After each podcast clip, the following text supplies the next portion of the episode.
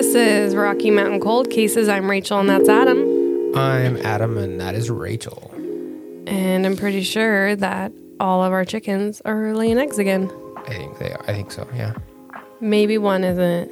It's hard to tell when four of them lay the same colored eggs. You know, and it's super interesting be- that you like mentioned the egg stuff because I feel like this year there's been a lot of conspiracies behind like eggs not laying or laying or not laying or whatever they're Eggs not laying? yeah like i mean chickens not laying anyway chickens not laying eggs and a lot of people have been trying to blame the food industry and all of this and the government and whatever and i think i'm not saying not to maybe think that because it's always good to be speculative of like what the government's doing and question that they're doing i'm not going down that rabbit hole but what i'm saying is it's it's super interesting because you know there's key things that likely haven't been happening with this winter. I know here in Utah, it's been super rough. Probably one of the worst winters we've had. Yeah, we're near a record and, for this winter. And uh, I think just kind of basing it off of that a little bit, you know, you have to think that if things are harsh and not comfortable for your chickens, they're probably not going to be laying like normal. Well, and and when I when we first got chickens, I was looking it up and it said it's not uncommon for certain breeds to not lay during the winter. And so people, you know, what do you mean your chickens aren't laying? And I'm like, they're not that kind of breed because we did have two that laid all winter, Yeah. but the rest of them didn't. And we feed them, you know, just the regular stuff from Tractor Supply, and then a bunch of treats. They get like cracked corn and raisins and oatmeal and all that stuff. But they're doing good. Yeah. They're chunky monkeys. I feel like that our egg production kind of increased a little bit when we would let them out. But anyway, what I was saying is like when you let them out of the coop or whatever, and they're able to free range, they can find like a little bit of uh, things that they're looking for, Yeah. and then also like they're getting more sunlight because they're not underneath Yeah. the roof. Well, you ready for my fun fact? Yeah, I'm ready for it. Okay, so this comes from out of Norway, and the website I'm using is vice.com. The headline for this is Someone has been shitting in the holes of a golf club course for 10 years. For ten years, for 10 years. that is so weird. So, uh, beginning in 2005, um, somebody has been pooping in the holes at the Stavanger Golf Club, and nobody knows who it is. so this is this is kind of old. Like this article is from 2017. So I don't know if he's still pooping in the holes, but he did for several years. So Did they ever find out who this person was? So on the the website, it has some like facts about the pooper. So, do we know the the person's gender? This is not one hundred percent, but the assumption is that it is a man. Quote: Because the poos are too massive to be from a woman. Unquote. Is that a thing? I don't think that. that I don't know. I haven't like- compared poos with other people. hey, women have petite type like scat. Like we, we have lady poos. And then it says, Does he have a favorite hole in which to shit? And it says he has a couple of favorite holes. Uh, he poos only on weekdays. On weekends, they've never found a poo on the golf course. only on weekends. Only on weekdays. Oh, weekdays. Oh, Has the club done anything to counteract this pooping menace? Yes. The club installed high powered spotlights to discourage the defecation, but the poopertrator, poop a trader, dis, uh, disabled them. He disabled the, the spotlights. so is it a maintenance man? Like They don't know. It's like one of their own employees. like he lit- it says he climbed tree branches to get these spotlights and turn them off. Really? Wow. Does anyone have any theories or possible motives? Our idea is that it could be from someone who, for unknown reasons, hates the game of golf. Alternatively, the person may have a fetish or suffer from mental problems, said the course's managing director. Oh, it's beautiful. Um, is there perhaps some beautiful imagery about the whole pooing on a golf course for a decade thing? Says in the morning, in the early morning dew, we observed bicycle tracks on the course. Footsteps showed he had done this bit his business, and the bicycle tracks disappeared back the way they came. They don't know who did it. He did it for ten years. And he's he's still doing it. I couldn't find a newer article to see if he's still doing it. He, I mean, he did it for he- 10 years. If he's done it for 10 years and he hasn't got caught, I would stop because if I mean if it was me, honestly, for one, I probably wouldn't do it. Two, uh, it's just funny because you've gotten away with it this far. Like, l- let it go and let it be like. oh, he was letting it go. Oh, yeah, no, no, he was. But I mean, at this point, like, get away with it well before you get like prosecuted and whatever else. So I don't know. I I just love that he was doing it in the first place. I think that's hilarious. And you wouldn't really know until you're by the hole and either see it or your ball goes in, and then you're like, mm, I don't think I want that ball anymore. There, it's covered in poop. It, it well, yeah. So here, this is an interesting thing though, but I feel like maybe this person had either been overcharged or had some kind of like vendetta against. He the- held a grudge for ten years. Yeah, maybe, maybe they. I don't know. I mean, happened. he would have to have quite the poop schedule because he did it when nobody was there. So before the the club was open, he's very regular. He gets his fiber. well, did he do it like weekly on a weekly basis? It, it doesn't say, but I would assume several times a week. I mean, they tried to catch him with spotlights and he climbed up trees and turned them off I know, but and then pooped. I, I just don't see myself taking and going to the golf course to to find a hole to poop three times in a week. Okay, but like, why would you go one time a week to poop in it in the first place? Why would you poop in it at all? I would like to know who it is because I think it's funny. Well, I mean, it probably was a pretty nice view. It really probably was, yeah. Yep, yep. All right, are you ready for my case? I think so. All right. This time we're in Idaho, Idaho. Boise, Idaho. Oh wow. Um, this one is uh, about Jeramy Carl Burt. Jeramy Carl Burt. Yep. So this happened um, in 2007. Oh, okay. So We're Jeramy Carl Burt was living in Boise, Idaho with his father, Van, his three-year-old daughter, and his ex-wife, Kim.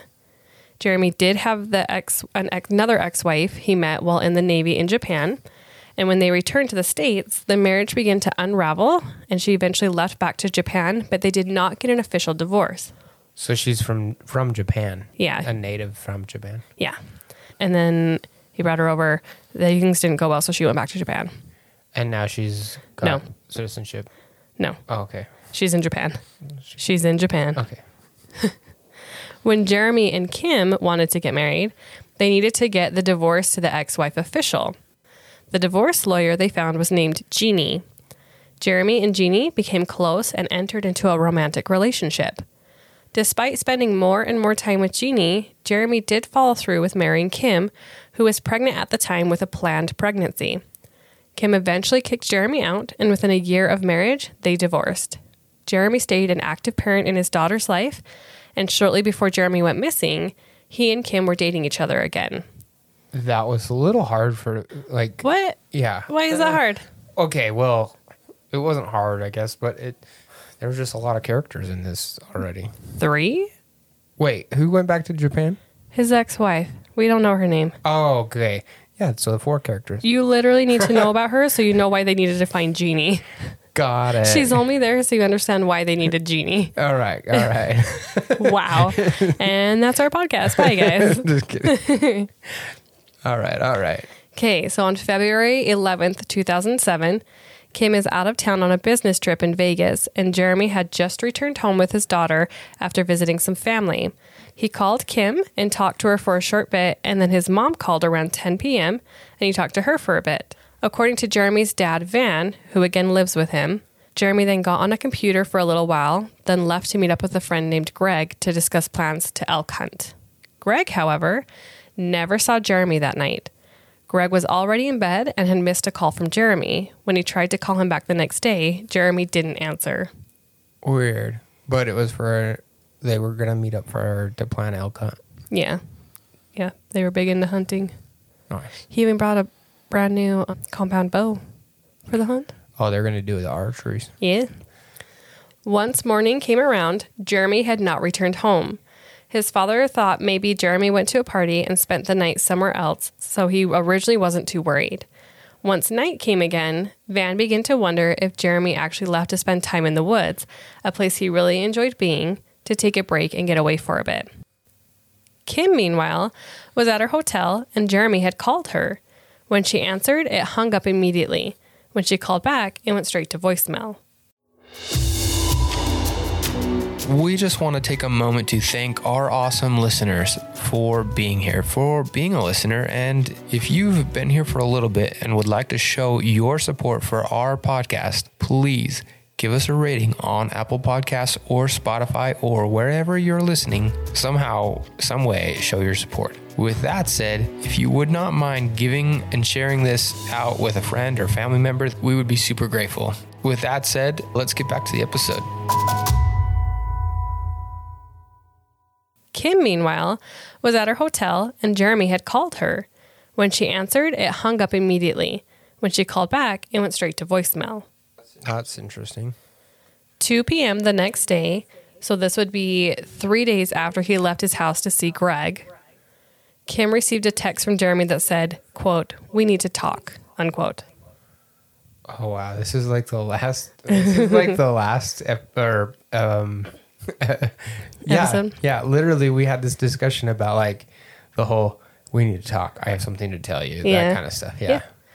She texted back around 5 p.m. because she's been in work conferences. And the replies that followed, followed were unsettling.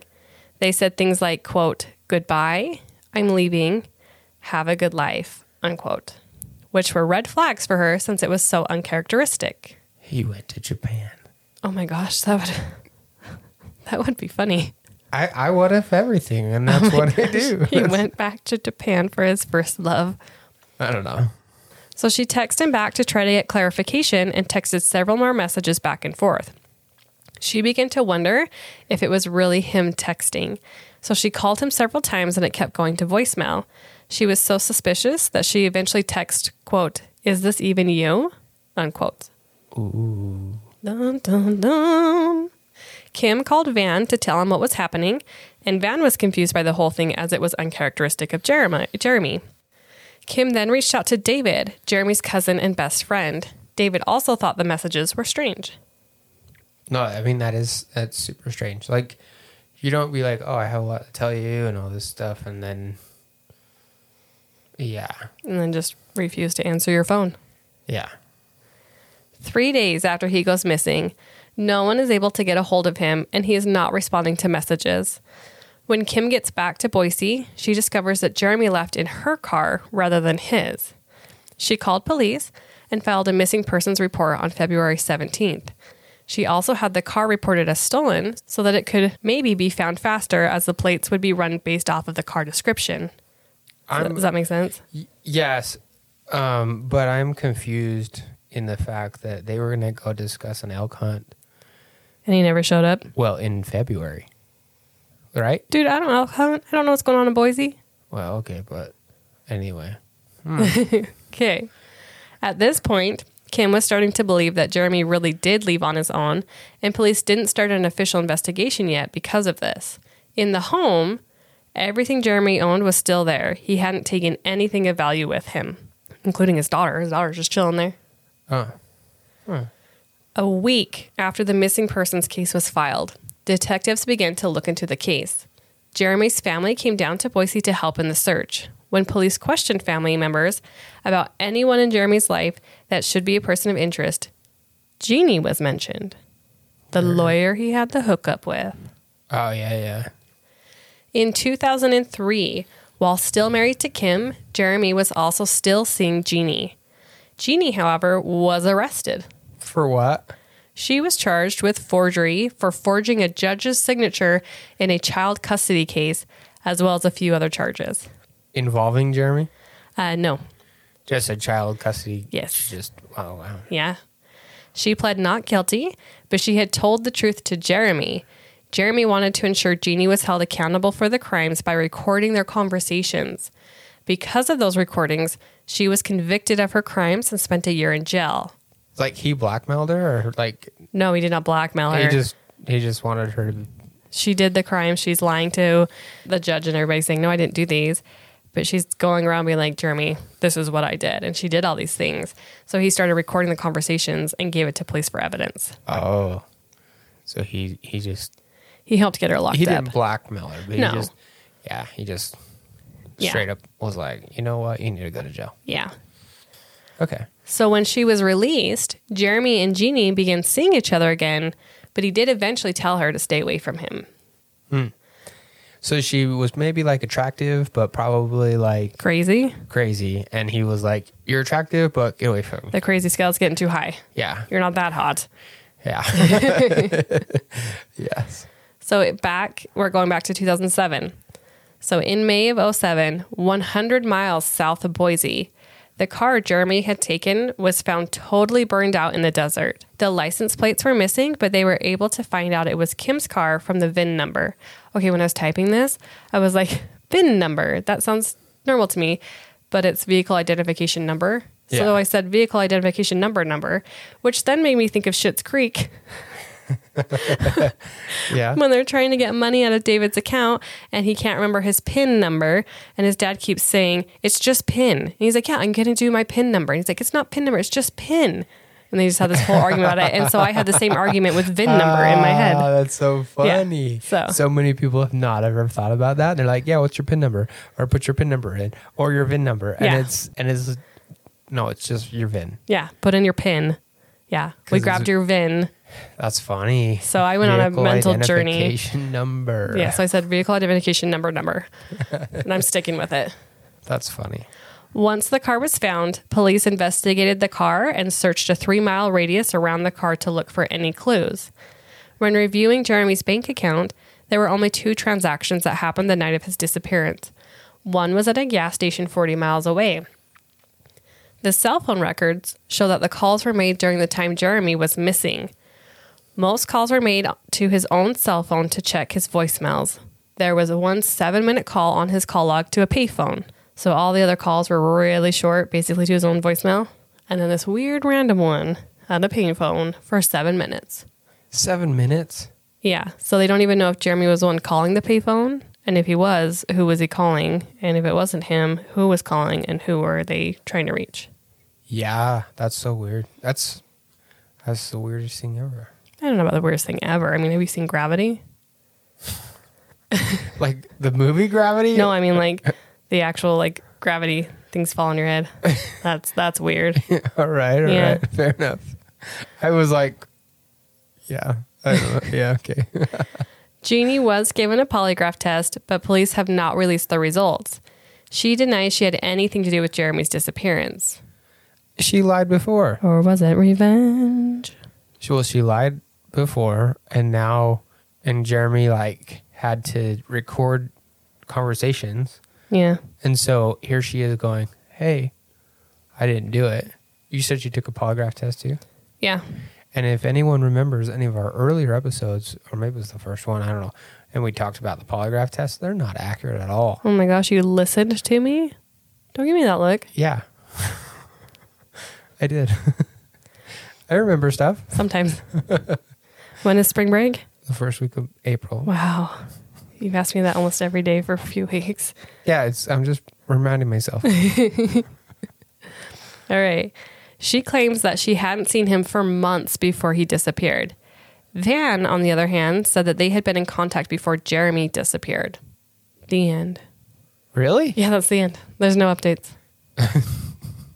what? Yeah, I did not I did not expect you to end it like that. What do you want me to do? If there's nothing else to say, there's nothing else to say. I mean, there's nothing else to say. the end of the like, book. Like, and I'm not upset with you about it. You're I'm upset just, with me? No, no, I'm not. I'm just surprised that that's how that. It's that's it. That's what they got. Oh, did you see the episode I sent you? Did you look at that? oh, one? I haven't looked at it yet. I still have it, but I haven't looked at it yet. Oh, okay. Oh my gosh, I just remembered too. There is, I tried to watch it, but you have to pay for it, and I didn't want to pay for it. There is a show out now, like a documentary on the Amber Alert. Remember we covered it? Yeah. There's a whole thing on it now, and I wanted to watch it and see if any of the information was different or like updated or whatever. Mm-hmm. And I didn't want to pay for it, so I didn't. But anybody else that wants to pay for it, I can't remember what it's called, but you could probably just Google it. Yeah, or you could send us like money, and we can pay for it and watch it. Anyway, um, or that. yeah, feel free to like reach us at Rocky Mountain Cold Cases at gmail.com to send us any information you have on cold cases within the Rocky Mountains or maybe even anywhere in the States. But the point is, we're trying to cover ones in the Rocky Mountains. Um, aside from that, give us a rating on Spotify, Apple Podcasts, and wherever else you can find a place to give us a rating. I was like, where else are we? I don't. What? Um, we're uh, probably on iHeartRadio and yeah, podcast. I don't know some some other stuff. We're on a lot. But with that said, I don't know if I'm ending this right now. Um, but I can tell you, you're not sure if you want to end it right now or not. anyway, so no. Anyway, Well, if you have information on who the Norwegian poo pooer Oh, is, that's funny. I actually do want to know. Or if Jeramy went to Japan. Or if Jeramy's in Japan. Anyway, uh, no, guys, thanks for listening. Thanks for being here. Uh, again, subscribe to the podcast, give us a rating, and share this with a friend that would find it interesting. like a best friend. Yes. I think that's all I've got. So, You're pretty rambly right now. oh, I think we're done. Okay, bye. All right, bye.